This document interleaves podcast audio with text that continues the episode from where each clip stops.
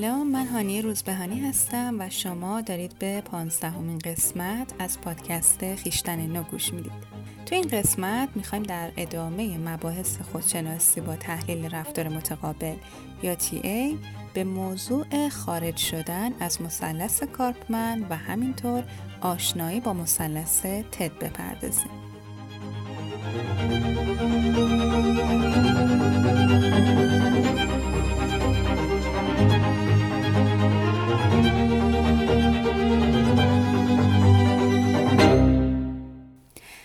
از قسمت های قبل با من همراه بودید می‌دونید که توی اپیزود 13 هم راجع به مبحث بازی های روانی و در اپیزود 14 هم درباره مثلث کارپمن حرف زدیم و قرار بر این شد که توی این قسمت به طور مفصل درباره خارج شدن از این مثلث و به صورت کلی خارج شدن از بازی های روانی صحبت کنیم.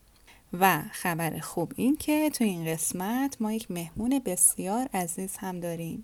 دکتر علی بابایزاد روانشناس و متخصص تحلیل رفتار متقابل که قراره توی این مبحث ما رو همراهی کنن. اما قبل از اینکه صحبت های ایشون رو بشنویم اجازه بدید یک خلاصه ای از مباحث قسمت های گذشته بگم و یک جمع بندی بکنم و در نهایت برسیم به مبحث اصلی این اپیزود و گفتگویی که در ادامه خواهیم داشت.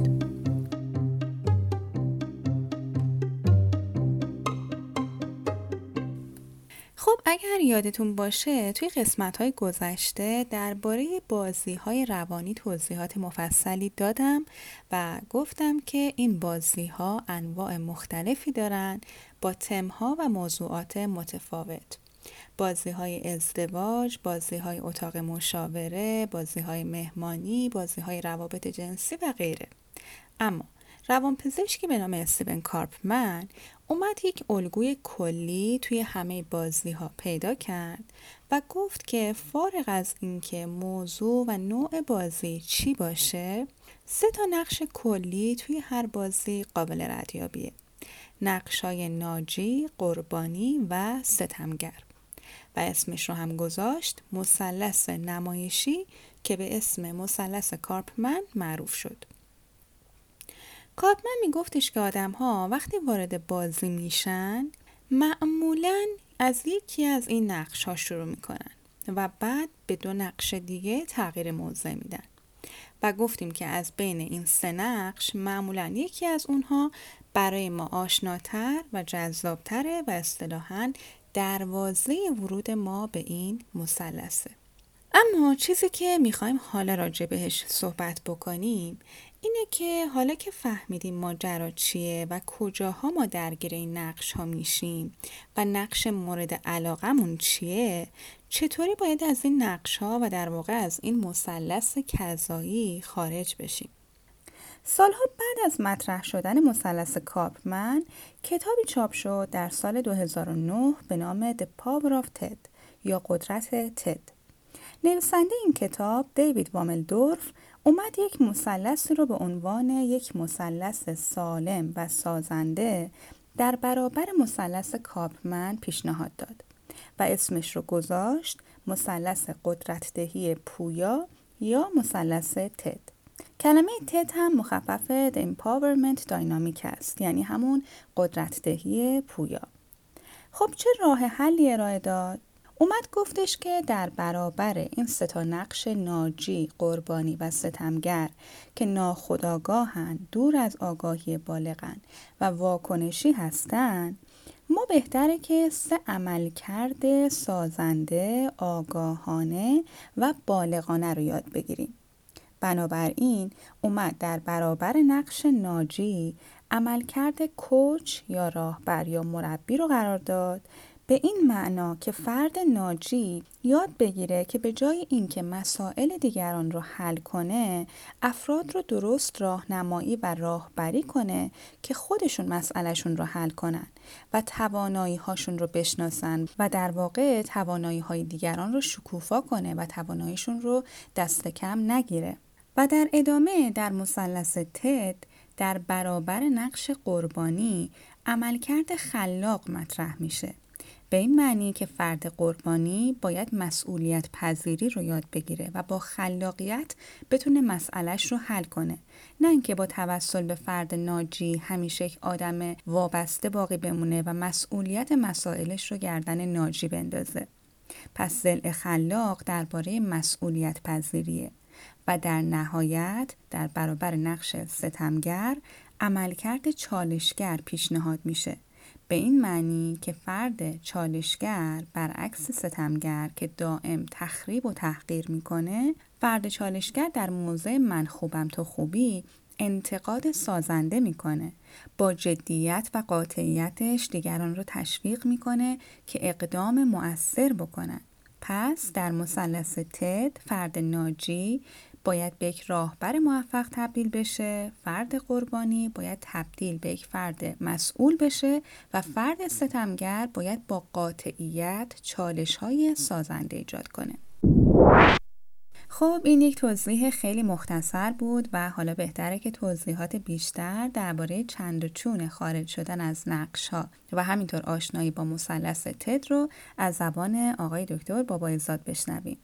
دکتر بابایزاد سال زیادیه که در زمینه مشاوره و روان درمانی و همینطور آموزش تحلیل رفتار متقابل فعالن و منم این افتخار رو داشتم که خوشبختانه از شاگردانشون بودم.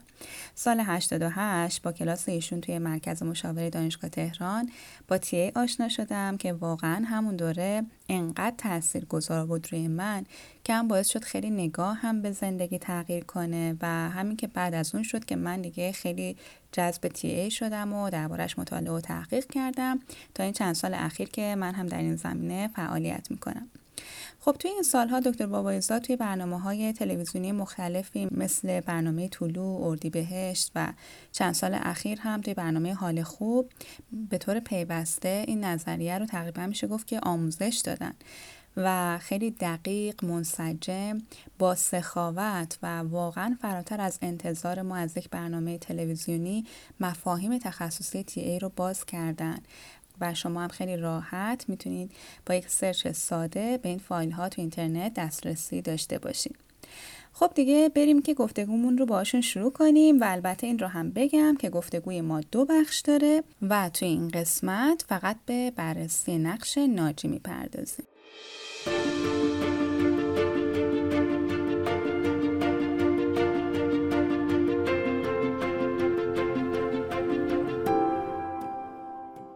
سلام آقای دکتر وقتتون بخیر. خیلی خوشحالم که دعوت من رو پذیرفتید و خیلی ممنونم که وقتتون رو در اختیار پادکست خیشتن نو قرار دادین.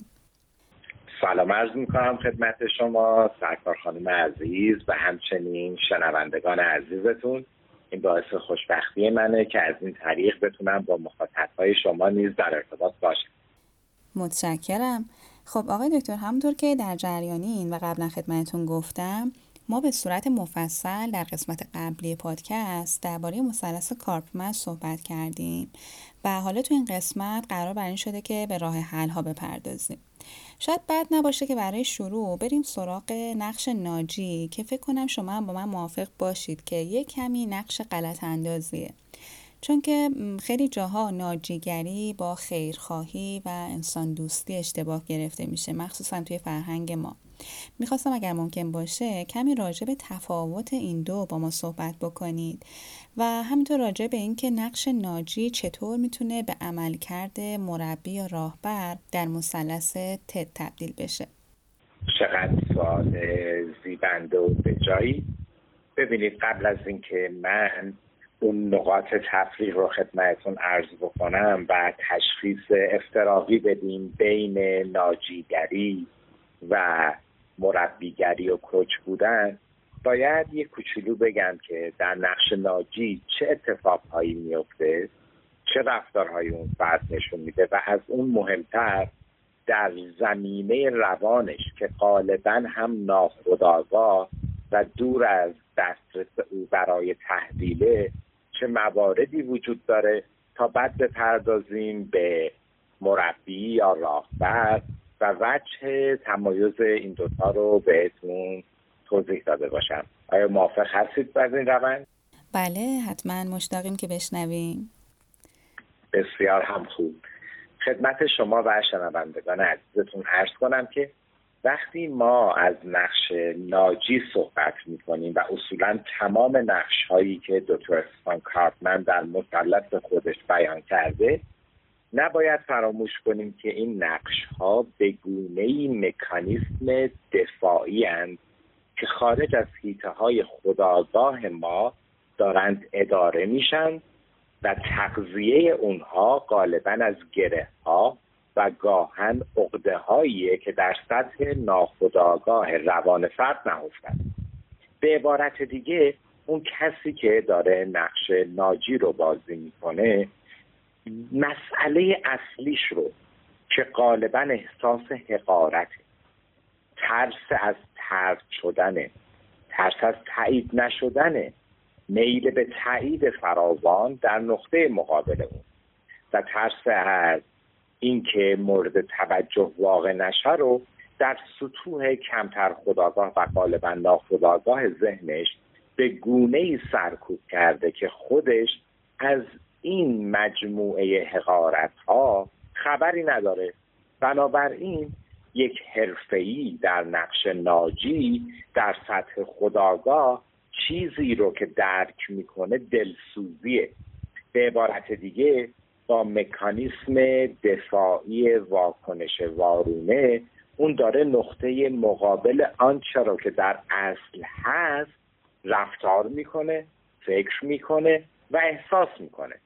پس او انکار می‌کنه حقارتش رو در نقطه مقابل خودش رو دلسوز نشون میده. حتی دلیل تراشی می‌کنه که دیگران به من نیاز دارن و اگر من کاراشون رو براشون انجام ندم دچار نقصان میشن. برای مثال مادری که میگه اگر من کارای دخترم رو نکنم بیشتر خرابکاری می‌کنه. من بعد بیشتر بعد زحمت بکشم که ویرانی هایی که او ایجاد کرده رو تصدیح کنم. بنابراین با انواع دلیل تراشی ها و ذهنی گرایی ها می‌خوان خودشون رو در این نقش نگه دارن. و وقتی که نقش میگیم یعنی اینکه عدم اصالت عدم صداقت. منتها این عدم صداقت از اونجایی که خداگاه نیست گاهی اوقات بسیار معصومانه باعث میشه که فرد از اصالت خودش دور شه. و به جای اینکه خود واقعیش رو زندگی کنه در الگوهایی از پیش تعیین شده که توسط پیشنویس فرهنگی، فردی یا خانوادگی او تصمیم گیری شده در واقع روابط اجتماعیشو شکل بده. پس فرد ناجی در واقع هیچ کسی رو نمی‌خواد نجات بده. اون تمام این تلاش دست و پا زدن ها خود رو وقف دیگران کردن ها به جای دیگران تصمیم گرفتن و انجام دادن ها نادیده انگاری ها رو انجام میده تا خودش رو از برخورد با اون من حقیر ترسیده وامانده که در سطح ناخودآگاهی سرکوب کرده در حذر بداره. آقای دکتر من اینجا یاد این جمله شما افتادم که توی برنامه های تلویزیونیتون معمولا توی بحث مکانیسم های دفاعی می‌گفتین و خیلی تو ذهن من مونده اینکه انسان ها دروغگویانی معصومن. خیلی به نظرم جمله تعمل برانگیزیه و در عین حال چقدر می‌تونه روبرو شدن با این موضوع دردناک باشه. اینکه فردی معصومانه به خودش دروغ میگه که داره به کسی کمک می‌کنه اما در واقع داره حقارت های درون خودش رو تسکین میده حالا آقای دکتر این ناجیگری تا چه حد می‌تونه بیمارگون و ناسالم باشه؟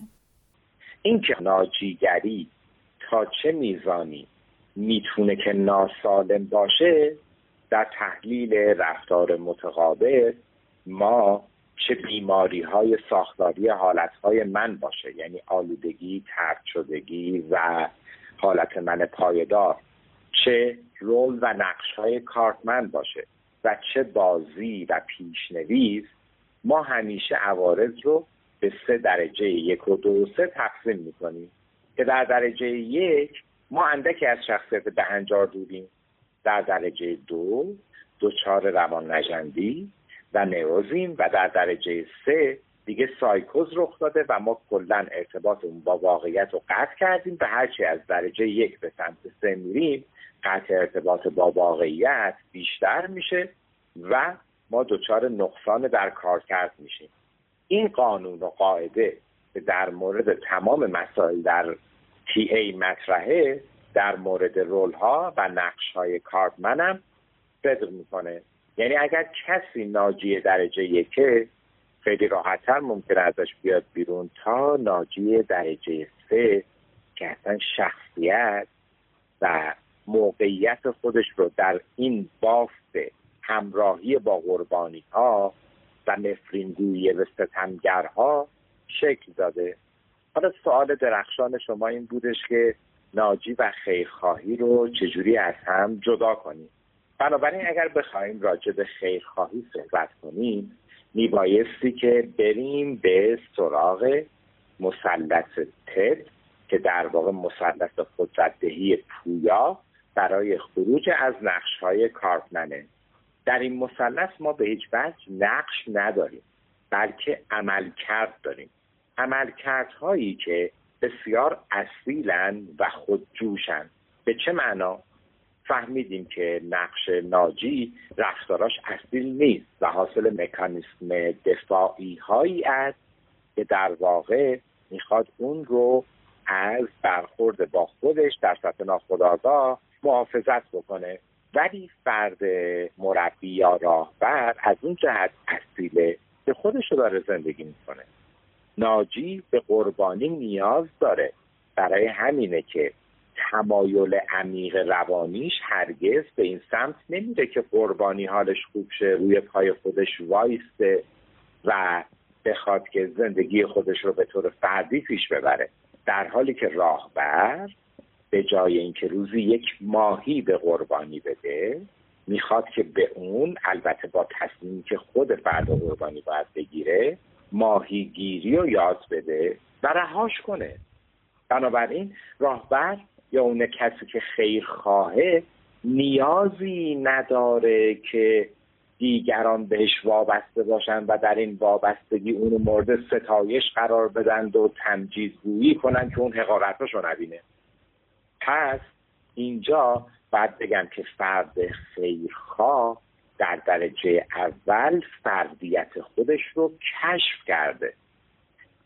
در راه کشف فردیت ضعفا و نقصانهاش رو می‌دونه. نیازی نداره که دیگران از او تعریف و تمجید کنند تا عقده و حقارتهاش سرکوب شده باقی بمونه. برای همینه که فرد خیرخواه در واقع نگاهی مبتنی بر مهر اصیل داره. مهر اصیل که مخصوص افراد فرارونده است میگه اگر من به کسی مهر برسونم پاسخش رو همون لحظه دریافت می‌کنم که همانا رضایت امیر از بیشتره. پس می‌دونه که هر کاری داره می‌کنه برای خودش می‌کنه و البته نیاز او اینجا دیگه پوشاندن حقارت نیست بلکه لذت بردن از مهرسانی برای به استقلال رسیدن آنهایی هست که در کنارشن.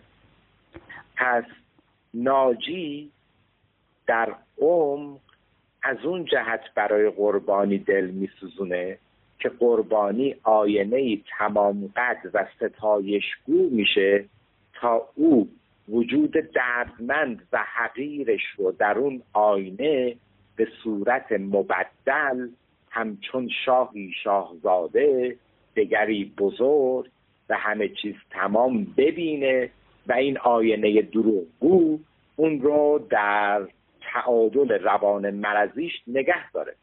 در حالی که فرد خیرخواه سالم که اگر اون رو ما راهبر فرض کنیم هرگز نیازی نداره که در آینه نگاه دیگران مورد تعریف یا تمجید قرار بگیره که مبادا که اگر نگیره حقارتهاش اون رو درگیر بکنن. بله خیلی ممنون از توضیحات جامع و کاملتون و فکر می‌کنم الان دیگه برای شنوندگان ما این وجه تمایز ناجیگری و خیرخواهی خیلی خوب مشخص شده باشه. آقای دکتر گاهی اوقات سر کلاس های تی ای و سر همین مبحث کارپمن بچه ها به من میگن که این توضیحاتی که شما می‌دید ما در حد تئوری متوجه میشیم. ولی سر بزنگاه وقتی که تو موقعیتش قرار می‌گیریم اصلا انگار همه چی یادمون میره و اصلا نمی‌تونیم تشخیص بدیم که حالا الان من دوباره ناجیگریم گل کرده یا دارم یه رفتار سالم طبیعی از ریشه به قول شما مهر اصیل انجام میدم. من گاهی اوقات پیشنهادایی میدم مثل اینکه میگم شما می‌تونید اون لحظه از خودتون سوال بکنید که اگه در برابر لطفی که دارید می‌کنید طرف مقابل کاری برای شما نکرد یا حتی اونطوری که دلتون می‌خواست ازتون قدردانی نکرد بازم دلتون می‌خواد براش کاری انجام بدین. و سوال دیگه ای هم که فکر می‌کنم گاهی می‌تونه مفید باشه اینه که میگم از خودتون بپرسین که آیا تو اون مهربانی که با دیگران داری با خودت هم داری؟ چون خیلی اوقات فرد ناجی اصلا نیازهای خودش رو نمی‌بینه و دائم در حال برآورده کردن خواسته های دیگرانه و خب به نظر من مهرورزی چنین فردی خیلی نمی‌تونه اصیل باشه حالا می‌خواستم اگر ممکن باشه کمی راجع به این موضوع با ما صحبت کنید و بفرمایید که شما هم اگر بخواین کلید دست مخاطب های ما بدید برای اینجور موقعیت ها چه پیشنهادی می‌دید؟ بسیار گلگویی فرمودید و زیبا در واقع همونطور که خدمت شما و شنوندگان عزیزتون عرض کردم کسی که در وجه خیرخواهی قرار می‌گیره و عملکرد راهبر یا مربی رو داره در مثلث سالم او اونقدر رشد روانی داره یا در حال رشد کردن هست که بتونه مهر اصیل رو تجربه کنه. و همونطور که دقایقی پیش گفتم اصل یک در مهر اصیل میگه من به آن کس که بخواهم مهر میرسانم و پاسخ آن را که همان رضایت عمیق است بیشتن است در لحظه دریافت می‌کنم و دیگر چشم داشتی در پس آن نخواهم داشت. حالا آیا ما باید ببینیم که چشم داشت داریم یا نه؟ گرچه که ما هر کاری انجام میدیم در اساس نیازیه که در درون ماست متا جنس این نیازها با هم فرق می‌کنه. من به تکنیک سوالهای متوالی در این زمینه اشاره می‌کنم. که خیلی شبیه تکنیک راهبردی شما برای شاگردانتونه. تکنیک سوال های متوالی که معمولا حداقل میبایستی که تا پنج سوال تکرار بشه اینه که من به چه دلیلی می‌خوام فلان کار رو برای کسی انجام بدم؟ هر جوابی که دادم دوباره برای اون جواب هم یک سوال می‌پرسم برای مثال اگر دوستی می‌خواد برای تولد دوستش که افسرده است و مدتی در یک رابطه قرار داشته که عاشق بود و ترک شد و غمگینه براش مراسمی بگیره و اونو از این حال دراره بپرسه که من چرا می‌خوام برای دوست غمگینم تولد بگیرم؟ اگه جواب این باشه که می‌خوام اونو خوشحال کنم دوباره باید بپرسه چه نیازی دارم؟ من چه نیازی دارم که دوستم خوشحال شه؟ اگر جواب این باشه که وقتی اون خوشحاله من از خوشحالی اون رضایتمندم باز بپرسه که من چه نیازی دارم تا از خوشحالی اون احساس رضایت کنم؟ بعد حالا اگر جواب این باشه که وقتی اون خوشحاله و من احساس رضایت دارم گمان می‌کنم که تونستم مفید واقع بشم و باز سوال بعدی این باشه که چرا دوست داری مفید واقع بشی؟ و جواب این باشه که اگر که من این کارا رو نکنم فکر می‌کنم تو زندگیم کار مهمی نکردم یا اینکه برای دوستم کار مهمی نکردم اگه براش تولد نگیرم فکر می‌کنم که اون از من انتظار داشته که این کار رو بکنم و ناراحت میشه. دیگه این ته بعد از سال پنجم ششم که ما اینو می‌تونیم همجور ادامه بدیم ما داریم به گونه ای از گره های روانی برمیخوریم. یعنی اون برای دوستش درسته که با پوشش مکانیسم دفاعی توجیه و دلیل تراشی تا چهار پنج سال اول همه چی منطقی به نظر می‌رسیده. ولی از سوال پنجم ششم هفتم و بعد بیشتر می‌بینیم که اگر با خودش صادق باشه در حدود درجه یک و دو آلودگی ها باشه حالا اندکی هم از دو بیشتر می‌بینیم که اون جوابایی که داره میده زیرش اینه که من دوستان توسط دوستان تایید بشم. پس برای برش تولد نمی‌گیره که اون در واقع بخواد اون رو از این حال افسرده دراره. اون داره تولد می‌گیره که دوستش بهش بگه تو چه آدم خوبی هستی من قدر تو رو می‌دونم و فقط تو هستی که منو ول نکردی همیشه با تو خواهم بود تو دوست عزیز منی. و نیاز داره که توسط اون ستوده بشه. ولی اگر طی همین تکنیک سوالهای متبادی که معمولا تا چهار پنج سال اول ما چون دچار مکانیسم دفاعی هستیم همه چی رو موجه جلوه میدیم بعد اینو بیشترش بکنیم. گفتم حداقل پنج سوال و هرچه بیشتر بهتر. به این نتیجه برسه که من می‌خوام برای اون تولد بگیرم. برای اینکه اگر حال اون بهتر باشه و از این وضعیت در بیاد خوشحالم. حالا چرا خوشحالم؟ از اینکه بتونم کمک کنم که او سلامت بهتری روانش داشته باشه احساس لذت می‌کنم چرا؟ چون نیاز به مهرسانی دارم.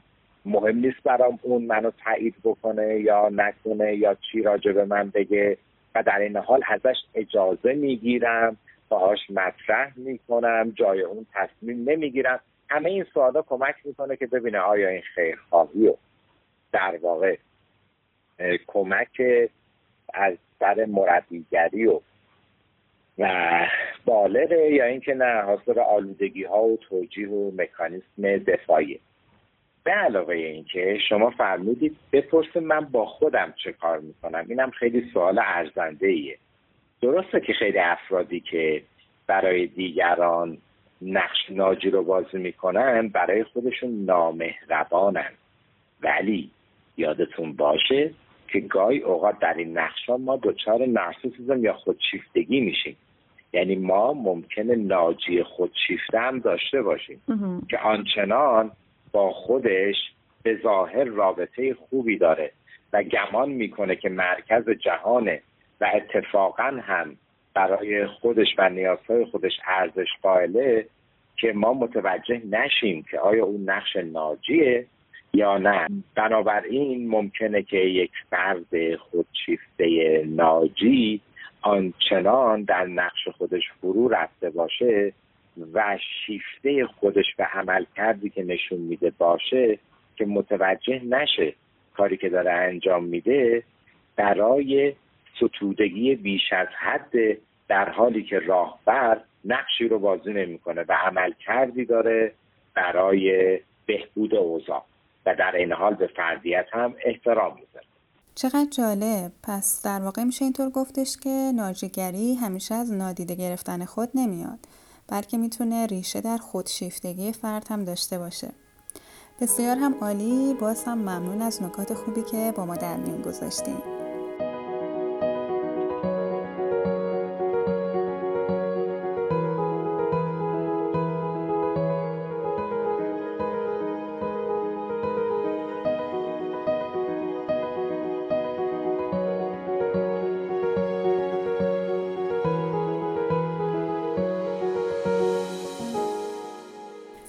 دوستان پس تا اینجا اگر که بخوام گفتگومون رو یک جنبندی بکنم ما متوجه شدیم که ما در واقع هیچ کاری رو برای دیگری انجام نمیدیم که بخوایم منتی سر کسی بذاریم.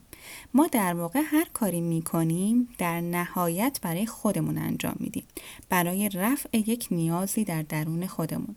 حالا یک موقع همونطور که آقای دکتر گفتن این نیاز اینه که من نیاز دارم مهر بورزم نیاز دارم که آدم مفیدی در جامعه باشم.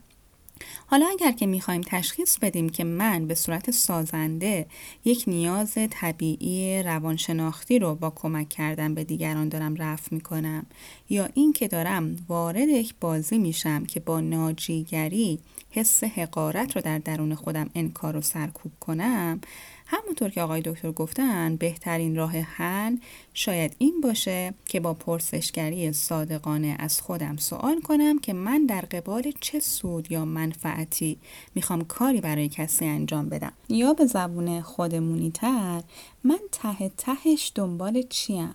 آیا این لطف رو دارم می‌کنم برای اینکه دیده بشم و نوازش بشم تا کمی حس بهتری به خودم پیدا کنم؟ آیا نیاز دارم که مورد نیاز دیگران باشم تا حس کنم که مهمم؟ یا کاری انجام میدم چون جرأت نگفتن ندارم؟ یا اینکه اصلا کاری می‌کنم با این منظور که انتظار جبران دارم و با این هدف کاری رو انجام میدم که بعدا تلافی بشه. اتفاقا این یه مدلش به نظر من اصلا بد نیست. فقط به شرطی که دیگه اسمش رو لطف نذاریم که متوقع بشیم. اسمش رو بذاریم معامله و بدونیم که معامله هم قواعد خودش رو داره. مهمترین قاعدش هم اینه که باید شفاف باشه و اگر من شفافش نکردم با طرف مقابل این دیگه ضعف منه نه اون. و اون طرف مقابل هم حقشه بدونه که شما در قبال چه چیزی دارید کاری براش انجام می‌دید. شاید اگر بدون شما چه توقعاتی دارید اصلا نخواد از شما کمک بگیره. پس این حق رو داره که بدونه چه نقشه ای در واقع در کاره. پس می‌بینید که چقدر مسئله درباره دیگری نیست و چقدر مسئله درباره خودمونه. و اگر اینطوری فکر کنیم چقدر اون حس قربانی بودن کاذب بعد از ناجیگری می‌تونه از بین بره و ما می‌تونیم مسئولیت کامل رفتار خودمون رو بپذیریم.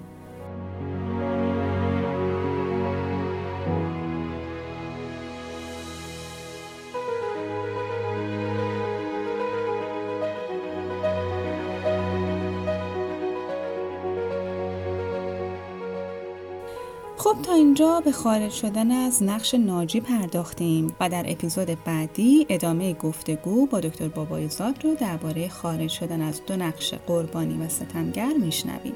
مثل همیشه خیلی ممنونم که شنونده این پادکست بودید. ممنون از پیام های پرمهری که همچنان تو اینستاگرام برای من میفرستید و شما می‌تونید قسمت های دیگه این پادکست رو علاوه بر اپ های رایج پادکست مثل Castbox یا Google Podcast از طریق سایت خیشتنینو دات کام هم گوش بدید. و از همین طریق هم می‌تونید با من در ارتباط باشید و نظرتون رو مطرح کنید. برای همتون آرزوی موفقیت می‌کنم.